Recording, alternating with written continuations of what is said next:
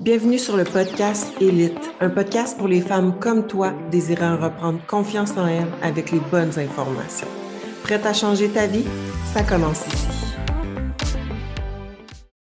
Bon vendredi à toutes nos fidèles auditrices. J'espère que vous avez passé une belle semaine. Donc, cette semaine, on parle de quelque chose qui est très trigger chez plusieurs d'entre nous et c'est le fameux poids sur la balance. Donc, je vous donne mon opinion et leur juste là-dessus dans cet épisode-ci.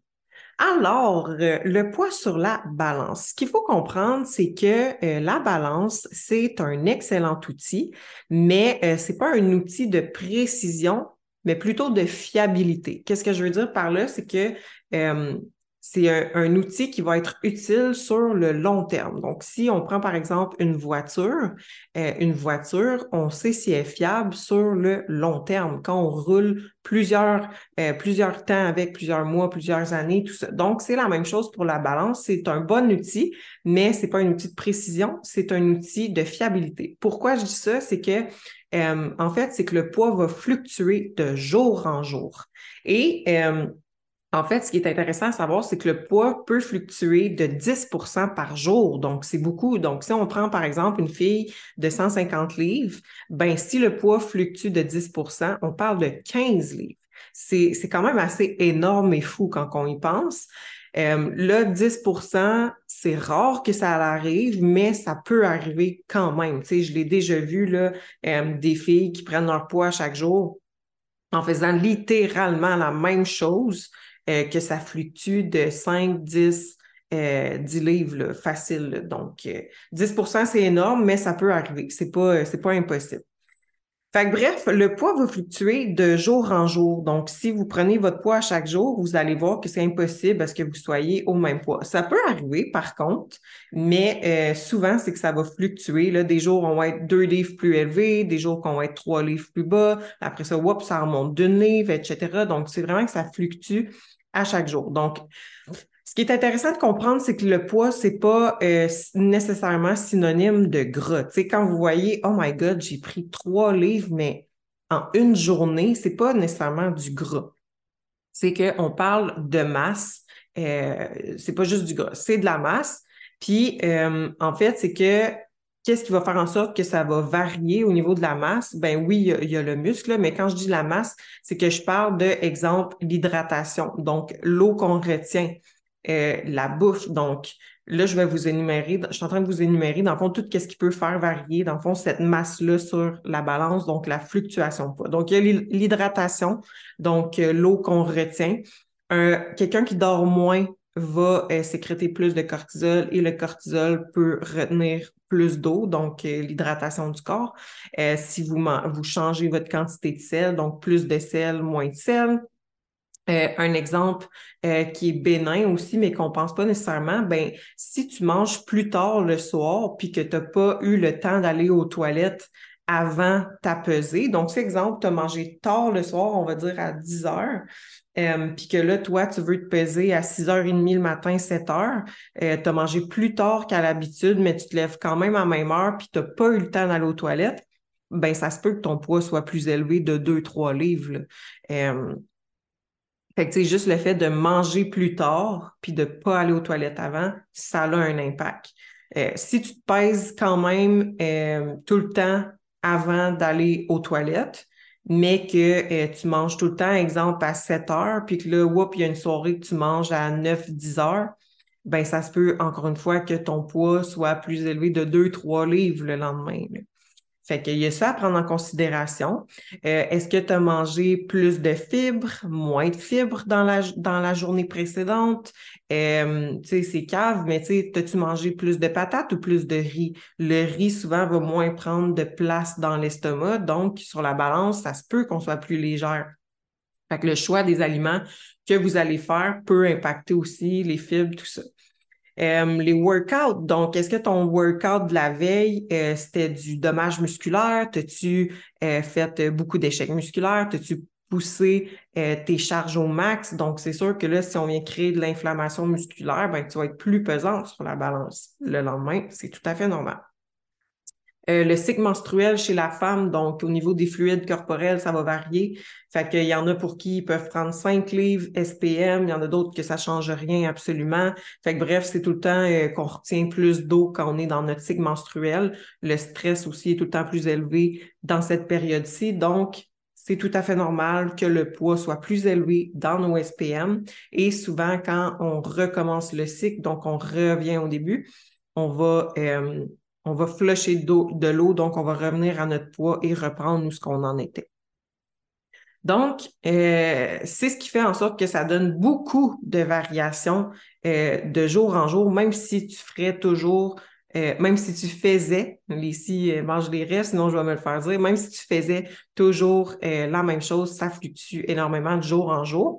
Donc, si tu prends ton poids chaque jour puis que tu ferais comme un graphique, on va dire, ben pour celles qui me regardent en, YouTube, c'est que ça ferait tac, tac, tac, tac, tac, tac, tac, tac, tac, donc tout le temps. Mais sur le long terme, parce qu'on on se, on se, souvient, c'est un outil de fiabilité sur le long terme. Ben, si tu es en perte de, de, poids, exemple, ben oui, ça ferait tac, tac, tac, tac, tac, tac. Donc, ça monte, ça descend, ça monte, ça descend, ça monte, ça descend.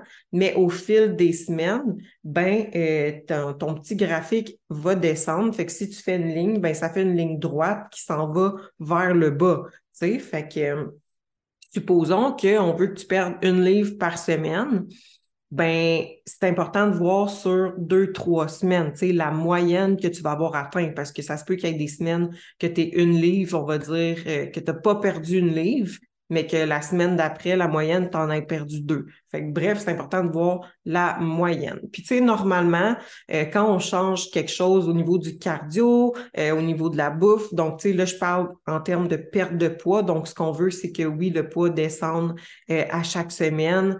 après ça, une moyenne des deux à trois dernières semaines, si ça a bougé, si ça va du sens qu'on veut.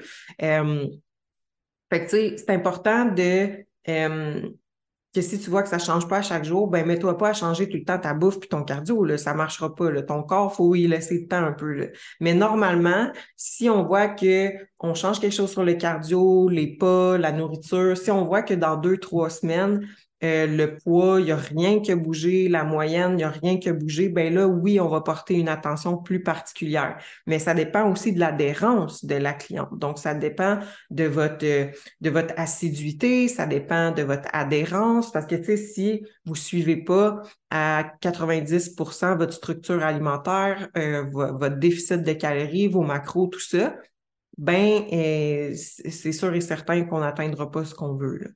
Donc, on veut une fiabilité, on veut une constance euh, avec ce que vous faites, puis c'est sûr et certain que ça va fonctionner. Donc, euh, le poids sur la balance, euh, ça peut être intéressant. Moi, j'aime ça quand il y a une fille que ça la, la trigger pas. J'aime ça quand elle se pèse plusieurs fois dans une semaine. Si je vois que c'est un stresseur puis que ça mène de la frustration, parce qu'il y en a qui tombent dans une espèce de boucle de frustration qui est justement s'il y a une journée qui sont 144 livres puis que la journée d'après sont 146, ça va tellement les frustrer qu'ils vont s'auto-saboter. Donc, dans ce moment-là, euh, je prends le poids une fois par semaine, même des fois juste une fois aux deux semaines, puis je vais me fier beaucoup plus aux photos puis à comment elles se sentent.